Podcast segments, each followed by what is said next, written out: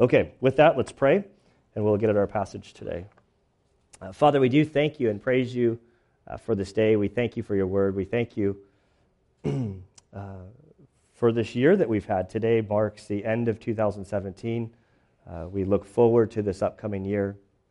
Uh, the clicking of the clock often uh, causes us to reflect and to think about um, our time and our priorities and our values and and it, it's a it's a time for us to sort of um, reset and reprioritize. And so, Father, we pray that as we look at this section of Scripture today, that you would help us as we evaluate um, the management of our time and how we honor you with our lives. We are grateful uh, for this opportunity that we have to gather to worship you, um, to study your word. Uh, we ask that you bless our time now, and it's in Christ's good name we pray. Amen. Ephesians chapter 5 verse 15 Therefore be careful how you walk not as unwise men but as wise making the most of your time because the days are evil so then do not be foolish but understand what the will of the Lord is and do not get drunk with wine for that is dissipation but be filled with the spirit speaking to one another in psalms and hymns and spiritual songs singing and making melody with your heart to the Lord, always giving thanks for all things in the name of our Lord Jesus Christ to God, even the Father, and be subject to one another in the fear of Christ. Father, we praise you for this day. We thank you for your word. Uh, we ask that you would guide us now. In Christ's good name, we pray. Amen. So at 11:59 tonight, at, uh, when the clock strikes midnight, 8,000, and I'll be asleep when it happens. Um, 8,760 hours will have passed by since uh, last year when this happened. Um, I had to double check to make sure it wasn't a leap year because I know like somebody's going to come up to me and say, "Oh, Gunner, it's you got it wrong. It's 8,784 hours." it was not a leap year this year, nor this upcoming year, and so there's something about the clicking of the clock that, and the, the changing over of the calendar that, that I think causes us rightfully to sort of uh, evaluate our lives, uh, to, to, to, ponder how did I spend this last year? Are there, uh, are there goals that I had that I didn't make? Are there things um, that I did well that I want to continue? It, it, it's just sort of a time to, to, you know, to, wipe, to wipe the whiteboard uh, dry or clear and, and to sort of start fresh. Um, I think that there is, uh, based on the passage that we have here today, I think it's a, a, biblical concept to sort of evaluate the time we have. It really is um, the most valuable commodity that each one of us has. Um, none of us are guaranteed uh, 8,760 hours this upcoming year, uh, but each of us will give an account uh, to God for how we utilize the time that we've uh, been given. Uh, today's passage is, is one of uh, my favorite passages since I probably discovered it becoming a Christian. There's something that resonated, resonated um, with me about this passage. You know, be, be careful how you live. Uh, don't be foolish, which I had a master's degree in folly uh, before Christ. This week, thinking about it, I've been, you know, feeling my. I've had this cold. I finally broke down Thursday night and got went to the doctor and got some medicine just in case it might work, which I'm not convinced it is. Uh, it, this week, I've, I've just been, you know, I've got this cold. Christmas Day, I'm like, hey, let's take the kids to the wild animal park. We go to the wild animal park. Never seen this thing uh, somewhere in there. Like, there's like that big pond that stinks really bad. On the one side of it, it turns out there's like this measure how far you can jump based on an animal. I don't even know what animal. All I know it was like a big, like seven foot section. There's some squishy stuff there. We walk up to it and look at the kids and I say, I bet dad can jump farther than all of you. so I jump, not really thinking, and I jumped pretty good. I, uh, you know, no Olympic record or anything like that, but I think I, I cleared about six feet.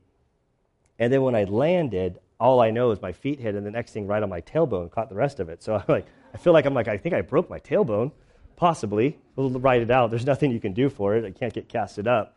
But I'm kind of been walking around going, oh man, like, this didn't used to hurt. Like, how did, like, what's happening? Time's going by faster. And, and as I look at this year, how do I evaluate and prioritize and, and uh, how do I go about this? And, and so this passage today, I think it'll cause us to think about this. Uh, the first thing we read is, uh, therefore, be careful how you walk, not as unwise, but as wise. Uh, we, therefore, we haven't been going through Ephesians. We're just kind of entering in. Um, right before that, there's a phrase that might have been a hymn of the early church, a, a saying that they would know. Um, the Apostle Paul writes to this church in Ephesus. He says, For this reason, it says, Awake, sleeper, and arise from the dead, and Christ will shine on you. There's there's this idea that if you're in Christ, you've, you've been woken up. You've, uh, it, it, it, sense, it, it almost feels like spiritually you were asleep and somebody did the ice bucket challenge on you and it woke you up and it's like, oh, now like, what do I, how do I live? What do I do now? He says, therefore, be careful how you walk. The word be careful is, is literally the word for seeing, looking. Uh, I, I, think the ESV translates this verse um, look carefully how you live your lives. And it's the idea of being on watch, being on guard. As you wake up in the morning and you go about your day, to, to carefully examine uh, what you're doing with your day. How, how are you going about it? The, the, the reason that's given, um, kind of getting ahead of myself, is that the days are evil. So as you get up, look carefully. There's landmines everywhere, there, there's things that you need to be cautious for in your spiritual life. We're told that the follower of Christ is to be wise, not unwise. I already told you guys that I, um, I have my master's degree in folly. I'm trying to recover from those era, that, that, that, that age. Um, but that wisdom would really be produced in our lives as followers of Christ. Um, it's not something that happens overnight. I think maturity and wisdom takes time. I think some of us probably have uh, you know, based on your influences and, and those that raised you and the people that you're around. Some of us have a little bit more of a head start than others. I was in the camp of catching up. Um, but so we're instructed to be careful, to look around, examine your life. As we go into 2018, uh, each day we're to do this. This isn't like, hey, once a year check in. God wants us to daily um, to, to, to budget our time. You know, with, with money, when you budget it, you, you kind of spend it, you allot it before it comes in, is, is wisdom with finances. Uh, the Bible says, well, with your time, you're given so much time, so before you spend your time, consider what are you going to do with the hours that are given to you this year to, to think through them, spend them before you have them, so that at the end of the year, you don't go, where did all the time go? What did I do with my life? I, I often think of the story of uh, John Piper as a child and his book, Don't Waste Your Life. It's a great little book that was designed to give to college graduates. He tells a story about his, um, his father, who was an evangelist, and, and he would go around the nation. And, and at this one place, um, they had like a six, I don't know how many days, but a number of days, this revival happened. And on the last day or the last night, this older man who clearly had lived a very hard life with alcohol in the world. Um, was weeping on the front row and just crying out, I've wasted it, I've wasted it, I've wasted my life. And he opens the book with this story saying that that had an impact on him as a child. That this image of this man who got to the end of his life and realized that he'd wasted everything, uh, realizing that, that what you do for Christ is what matters. And when he got to the end of his life and he realized that he had very little that he had done for Christ, he realized he'd wasted his whole life. And so the premise of this book, Don't Waste Your Life, which I think is a very biblical concept, is don't waste your life. Live your life for Christ, because at the end of the day, you will give an account. I will give an account for how we live it. And so, from this, in verse 16, he says, making the most of your time, because the days are evil. So, very first, there's the warning the days are evil. The, the world that we live in um, is inherently evil. our flesh is inherently evil. We have desires and pulls uh, just in our nature that go against God. So he says that the bent in our lives, the bent in our culture, the bent in the world around us is evil. And because of this, you're to make the most of your time. Now, I, I mentioned already that this passage has been one of my favorite passages um, since I became a Christian. I, well, I don't think, I know that I misinterpreted it for most of my Christian life until really a few years ago. I forget how many years it's been now, but a number of years ago, we went through the book of Ephesians. And when we went through the book of Ephesians and I taught through it, it was at this point in my life that I realized that I had a major misunderstanding about what this verse was saying. See, I read it making the most of your time.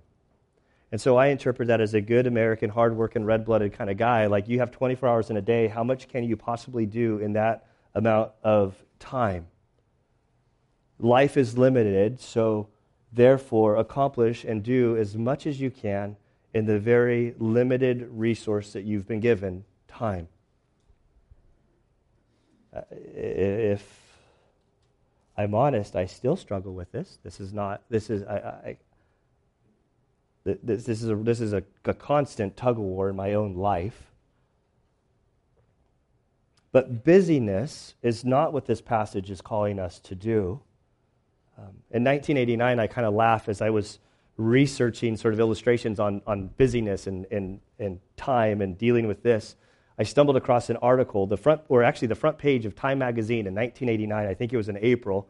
Um, there was an article in 1989. An issue of the Time magazine carried the cover story, "How America Has Run Out of Time," and it began super funny. I don't know who wrote it. I should have looked at that, but it was really clever. So the the opening paragraph of this article said this. Um, if you have a moment to read the story with your feet up, free of interruption, at your leisure, put it down. It's not for you. If, like almost everyone else, you're trying to do something else at the same time, if you're stuck in traffic, waiting at the airport lounge, w- w- watching the news, if you're stirring the soup, shining your shoes, drying your hair, read on. Or hire somebody to read it for you and to give you a report. So, this whole story is talking about how America has been, become so busy, and I'd laugh at this some however many years has elapsed since then. To think back to 1989, oh, how I would love to go back. I was a younger man, but, but even as an adult, to be time warped back then. You, you know, I think that's about when cell phones started to come out. And in 1989, the cell phone, it was like there was a big battery box and then there was this cord. You guys ever see one of those? Or the one that looked like a huge brick?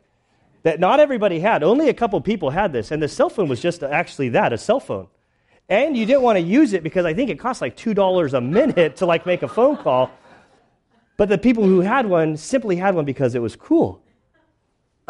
like I literally think I in between 1989 and 93 there were probably one or two people that I even knew who had one of these things. And this article then was talking about how busy America has become. I go back, oh man, those were the sleepy days. Like now we all have a cell phone in our pocket. No, we don't have just a cell phone in our pocket. We have like a computer that the whole world is open to us. We find ourselves today in an absolute rat race of doing a whole lot of stuff and not really doing anything at all.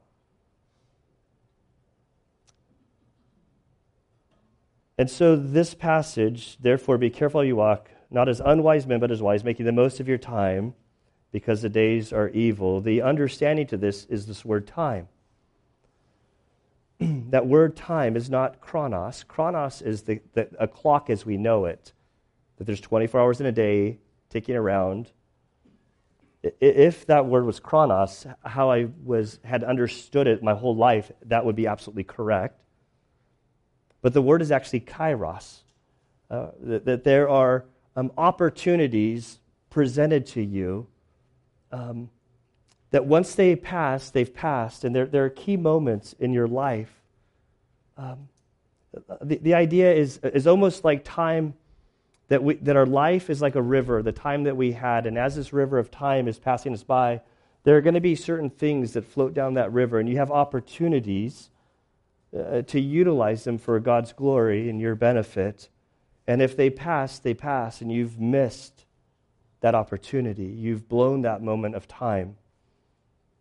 Kenneth Wuest writes on Kairos uh, in this passage. He says, The idea is not to make the best use of time as such, which is what we should do in the sense of not wasting it, but of taking advantage of the opportunities that present themselves. And these aren't just any opportunities, these are opportunities that God puts your way. And I, I fear that most of us are so busy and so uh, are, are so driven by our calendars and the things that we have to do that God is presenting stuff right before us and they're passing us and we're missing what God desires of our lives. And at the end of our lives, we're going to stand before Him and say, Sorry, God, I was on Facebook when you presented that to me, or I was uh, wrapped up in all of these things that seemed so important at the time. So, this call is to wake up, to look around, to examine how you're spending your time, your days. I, I, I think that there's a challenge now when I read this be careful how you walk, not as wise, but as unwise, making the most of your time. Where I used to see, how can I do as much as possible? I'm now always convicted. How can I start chopping stuff out of my schedule? How can I slow down my life to to really uh, have the um, wherewithal in my own spirit that I sense what God is placing before me. And, and I think that that's what the challenge is. Um, as I enter the next year, this today, I, I've really been convicted about my schedule, really uh, convicted about the church's calendar. I know you guys don't stress about the church calendar, but these, I don't want to say these silly bulletins. But these bulletins, you know, on the other, there's opportunities, there's stuff on the schedule. And, and I find that there's, there's times like, and Melanie's like, hey, Gunner, the bulletin's ready to be looked over. I look it over, and it's like, oh, there's empty space on that bulletin. I got to fill it. We got to fill it because we need to have stuff in that bulletin because stuff needs to be done, right? And so I'm really convicted about kind of just slowing down and saying, okay, Lord, if that bulletin's empty, that bulletin can be empty. It's okay. Um, how, how do we go about this? The, Paul here is just sort of setting the stage. He doesn't leave them. Hey, be careful how you walk. I've read this a bunch of times. Not as unwise men, but as wise, making the most of your time because the days are evil. There's a warning there. It's so easy to get off track. There's landmines externally, there's pitfalls in our own spirit and our own flesh that we need to be guarded from. And so, in light of this danger, how do we go about um, having this wisdom that we're instructed to have in verse 15. So, verse 17, he says, Don't be foolish again, but understand what the will of the Lord is. And I think this is key understanding what the will of the Lord is. That if we're going to make the most use of our time, if, if uh, it begins with God's will, which is this mysterious thing that all of us are. if I only knew what God wanted. the Bible doesn't have like moment by moment instructions in your life um, for how you can accomplish His will. What I what I see within the scriptures from like Romans 12, those first couple verses there, is the idea is that as we grow in our relationship with God, as we uh, take in His Word in our lives, then we begin to understand who He is and the things that He desires, and then our desires and begin to align with His, so that when we're faced with little dis- decisions, as we make them, while the Bible doesn't tell us exactly, like, hey, you're supposed to buy that car or not buy that car, if you have the Spirit of God within you, and you have his peace, you're like, I really feel like this is what I'm supposed to do now, and I have peace about it, then hopefully you'll have wisdom as you go about your days. Um, but understanding his will, I think just some basics. If you're going to understand God's will, I think first and foremost, you need to know him. That means that you have to have a relationship with him. The Bible makes it very clear that apart from Christ, we're enemies of God, that we are sort of meandering in our lives, being dead spiritually, that, that we are not spiritually appraised. We don't have the eyes of God. We can't um, even begin to make right decisions from a spiritual perspective. So the first thing that we do biblically is, is to examine, like, do you have a relationship with God? And I'm not talking about that, hey, when you were six years old, you walked the aisle somewhere and you were maybe baptized as an infant. That's not what we're talking. We're talking about are you believing, present tense, in Jesus as your Savior, where you have an active relationship with Him? And as you have a relationship with Him, you're going to seek Him for counsel. You're going to seek Him for how you spend your days. You're going to wake up in the morning and you're going to say, Lord, what do you have for me to do this day? And even as I say that, the reality is, is probably uh, my day flows from like Sunday night to the week, you know, kind of, okay, Lord, what do you want me to do this week? What, as I look at my schedule, these are the things before me. What, what things do I need to accomplish between Sunday and Saturday? And how do I honor you with my schedule?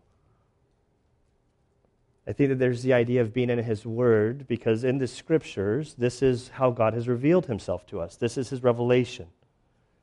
He is uh, given to us that we would know Him, that we would know His character, His nature, His desires, how He thinks, um, the things um, that we need to know concerning life and, and relationships and, and how we go about things. And so I think there's a place for each of us to.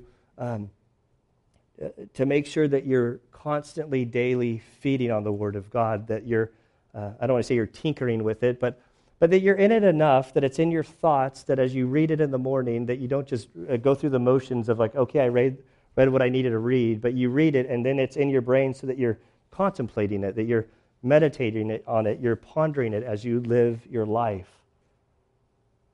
And as we take in the Word of God, we begin to take on the mind of God and we, we have a greater understanding of how to manage our lives. I, I think that we do this personally, like in your day to day life. I think that Sundays are super critical as Christians. We just went through Hebrews that we're supposed to be committed to gathering with one another. We don't gather just for the sake of gathering. This is why we teach uh, expositorily at this church that we, we take a book of the Bible, we work our way through it, we allow God to speak to us as He revealed His word to us. Um, I think that midweek Bible studies mid, are, are, important. Uh, I think prayer slash solitude is in my notes, times where we um, just allow God to speak to us. Uh, maybe this is exercise. You know, maybe it's running. Like for, like for me, like doing some sort of exercise where I can't have my phone or any electronics, and I just, just my mind to think, and I have crazy thoughts. So you know, like I come back and I say, Anna, I think God's really wanting me to do this. She's like, that's a good run. Why don't you take another run and see if he still says that? you know, kind of, like, I kind of. But, but to do things where you're spending time with him, to, to think about the things that you've read, I, there, there is something to Christian fellowship, to being committed to one another in relationship, that we, um, there, there's wisdom uh, with those who have been walking with the Lord longer than you. Like, there's something to that. that as you develop relationships where trust and openness and, and you can navigate life and you can have people that are above you spiritually. That doesn't always mean older than you, but that you can draw from wisdom of those that have been walking with the Lord for a while. And then what happens is then you come alongside those that maybe don't know the Lord as long as you've known him, and then you're asked to sort of uh, and be an influence in their life. Like there, there is something to us being together. We are the church. We just meet at this building. This building is not the church. We, the people, are the church. And the scriptures make it clear that fellowship with one another is, is critical for spiritual development. I would also say that growing to know God also comes through serving Him. Because as you serve Him, as you get involved, you're going to be challenged with things and you're going to be forced to grow. So I would encourage you this year to grow in your relationship with Him. If you don't know Him, to, to believe in Him, to trust in Him. And this isn't just a blind faith. I, am, I'm obviously here to help you work through that. I'd encourage you to be in the Word personally, um, corporately, to be praying, to be spending time with God, to be spending time with one another, that we as a church should be encouraging one another in spiritual things, that we as a church individually and collectively should be serving one another in Christ, that we should be serving the, the world around us for the sake of bringing the good news to them, which is what verses 18 through 21 basically say that as you. Um, so then, verse 17, so that, do not be foolish, but understand what the will of the Lord is.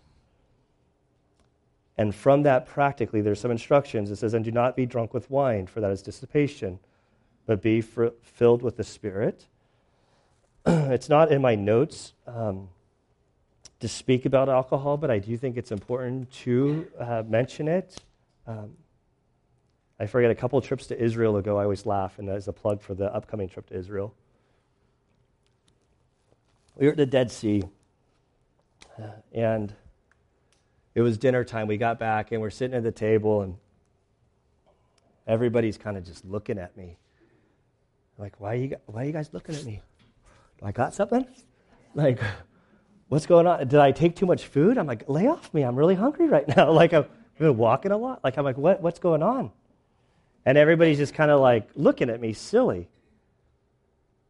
and I asked, and finally I said, like, guys, what is happening? Like, what, what's going on? And I don't remember who it was, but somebody looked at me and said, well, Pastor Gunner, this hotel we're staying at, they, there's like wine and beer on tap for free. And we feel a little awkward. Like, are we allowed to, like, are you allowed, like, what, you, why you, am I your mother? I'm like, Bible talks about drunkenness. Like, if you want to, like, you guys spend a lot of money to come to Israel. We're at a really nice resort. If you want to have a glass of wine with your dinner, go for it. I don't care. Now, if you guys all get dr- drunk and start doing crazy stuff, I might have a few words with you in the morning about, like, was that appropriate? but, like, if you want to have a glass of wine, like, like, like the Bible talks about drunkenness. And the issue here, really, when we look at these two verses, or this two halves of this one verse, the, the issue is about control. What's controlling your life? When you're drunk, you're no longer in control. When you have a glass of wine with your meal and you're not drunk, that's you're still your life is in control. I, there's warning there because in our culture, like, alcohol has caused a lot of problems, and there's a lot of things to, to be cautious about. But, but when I look at this verse, the number one thing that it's, it's instructing us as we want to know what the will of the Lord, what the, the will of the Lord is, the instruction is What's controlling your life? What are you controlled by? Maybe it's not alcohol. Maybe it's your drive for success. Maybe it's your drive for uh, being, well, success can be, that's a whole big umbrella. That's like umbrella insurance. Like, could be sports, could be work, could be money, could be like you fill in the blank. Like, what are you controlled by? Well, the instruction here is to be controlled by the Spirit of God, to allow Him to lead your life. Then it leads to our speech. Verse 19, speaking to one another in psalms and hymns and spiritual songs, singing and making melody. I'll just kind of stop there. I'm not going to get into the, the singing and making melody with your heart. Or, I'm sorry, speaking to one another in psalms and hymns and spiritual songs. Like the, the, the thrust of this is that we're in community with one another. Uh, our, our speech with one another and about one another should be kind, gracious, loving, gentle, forgiving, not filled with gossip. That as we're controlled by the Spirit, our speech will be affected because our hearts will be changed. And as you dig deeper, our hearts are going to be devoted to God. That's the last part singing and making melody with your heart to the Lord, always giving thanks for all things in the name of our Lord Jesus Christ to God, even the Father. So, as we're committing to know, committed to know His will, as we delve into His Word, as we allow the Spirit of God to control us, how we speak. Jesus is the one who said that, excuse me, this cough is very annoying. um, he's the one that says it's not the, what comes out of your mouth that defiles you. It's, uh, or no, it's not what you put into your mouth which defiles you. It's what comes out of the mouth, which comes from the heart ultimately. And so, if we're controlled by the Spirit of God, that what's in our heart will, will change. Our heart, at its core, the first thing that we'll have is making melody. This is worship to the Lord, worship of the Lord, what I always see connected to it is gratitude, giving thanks to Him. That'll affect how we view one another. We'll view one another through Christ's eyes, which Christ is very merciful. He is long suffering. He is gracious to us, and we are to be the same with others. This whole section, which we're not going to cover, it leads into marriage relationships, it leads into parent child relationships, it talks about uh, your working relationships. And then ultimately, it deals with sort of spiritual warfare as it concludes. so, as we end today, we're going to take communion to sort of end the year as church wise with uh, taking the Lord's Supper. when I was searching for sort of an illustration or something to kind of, you know, like, I don't want to do a raise of hands, but it's like, do you guys still do re- resolutions? Like, I know Dave, we had coffee this week, and he said, Well, what are you doing for your resolution? He's like, Are you even doing a resolution? I'm like, Yeah, I got no problem with resolutions. I just hold them lightly. And I found this illustration on resolutions. It was in this book. It is finished dealing with New Year's Eve resolutions.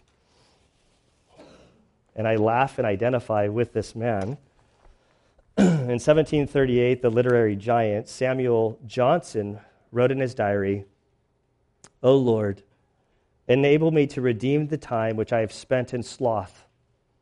Nineteen years later, he wrote, O mighty God, enable me to shake off the sloth and redeem the time spent, misspent in idleness and sin by diligent application of the days yet remaining. He wrote some variation of this prayer every year after that. Finally, in 1775, 38 years after his first resolution, he wrote, When I look back upon the resolution of improvement and amendments which I have year after year been made and broken, why do I try and resolve again? I try because reformation is necessary and despair is criminal. Johnson is describing human life. We start each year thinking, this is the year. We resolve to turn over a new leaf, and this time we are serious. We promise ourselves we're going to quit bad habits and start good ones. We're going to get in shape. I'm going to go running tomorrow, or maybe the next day. I'm going to eat better tomorrow. I have a barbecue plan today. but it's not the new year today. I can eat t- tomorrow. I, it starts tomorrow. Where was I? I was getting convicted reading. Okay, something about barbecue. Oh, eat better, waste less time, be more content, be disciplined, and so forth. We're going to be better husbands, wives, fathers, mothers. And then 12 months later, we've fallen short again. The gospel is the good news announcing Jesus' infallible devotion to us in spite of our inconsistent devotion to Him. Amen. As this new year gets underway, take comfort in knowing that we are all weak and He is strong. That even as our love for Jesus falls short, Jesus' love for us never will. So I'm going to ask the guys that are uh, going to pass out the communion to come forward, and I just a couple points before uh, communion goes out. as as we take communion today, uh, much of what I'm referencing is, is, is in 1 Corinthians 11. Uh, if you want to look, I think it's 20, 25 through like 41. Um, but as we take communion today, um, as we examine the time that we've spent this year, as, as we examine or evaluate how we're going to spend our time going forward this year, communion is critical because communion is it takes us back to the, the the foundational blocks of the Christian life. And the foundational blocks of the Christian life are, is that Jesus loves you, that Jesus died for you. The, the cracker and the juice are symbolic of his body that was broken on the cross, a new covenant that we have in him by faith alone. It's not about works. So when we take communion, we're, we're, we force ourselves back to the cross, back to Gal- Golgotha, and we reflect upon the weight of the wrath of God that was inflicted on Jesus for my sin, for your sin. And it causes us to pause. And I think ultimately, in reflection of what Jesus did for us, the first thing that comes to my heart is just gratitude. Thank you, Jesus, for saving me. Thank you, Lord. Uh, we're told in 1 Corinthians 11 that, that as we take communion, that we're supposed to, to, to reflect inward. Um, that, that communion's for Christians, but Christians still sin. And if you've sinned, this is our time to sort of confess. We're told that uh, He's faithful, He will cleanse us from our sin, but it's, it's our time to restore the relationship uh, that has been broken with God uh, through our sin. So we confess our sin privately. Um, we reflect on the cross, which I said. And finally, that we're instructed that, that we, as we take communion, we're reminded to proclaim the gospel to, to the world that doesn't know him. Because a time is coming when he will return, and when he returns, we will no longer proclaim the good news. The, the, the time will be finished. And so, as we take communion, we're to do three, three things reflect upon the cross, Look inwardly, confess your sins. I would not suggest dwelling there too long because Jesus has paid the debt for you. You're to confess them, receive his forgiveness, move on. Then we're to consider those who don't know Jesus and ask him, Lord, I want to pray for their salvation. If there's any way that I could be used by you to bring the gospel to them, use me. With that, we're going to pray, and then we'll pass out the elements and just hold on to your elements, and then we'll take them all together. Father, we do thank you for the time that you have allotted to us this year. Father, I pray that you would help us to evaluate how we spent these hours. I pray that you would convict us, Lord, on um, things that need to change. Um, help us to really uh, have a conviction that we are stewards of the life that you've given to us, that we will give an account for how we spent our days, minute by minute, hour by hour. I can't speak for everybody in this room, but Lord, I speak for myself that, that when I stand before you, I, I desire um, to hear you say, Well done, my good and faithful servant. And so, Lord, I pray that you would convict me, even if it hurts, about changing uh, habits that I have and how I'm spending my days. Um, I pray that you would give us the strength by your Spirit to live lives that are pleasing to you. If we're making resolutions this year to, to read through the Bible or to commit to being in the Word more uh, faithfully, Lord, I pray that you would uh, really um, help us to be disciplined in those um, resolutions. Help us to have the strength and uh, by your Spirit to honor uh, our desire to uh, really live our lives for you. And so we take communion today, remembering what you've done for us. We thank you for Jesus on the cross. We thank you uh, that his sacrifice was once and for all. We love you, Father, and we pray this in Christ's good name. Amen.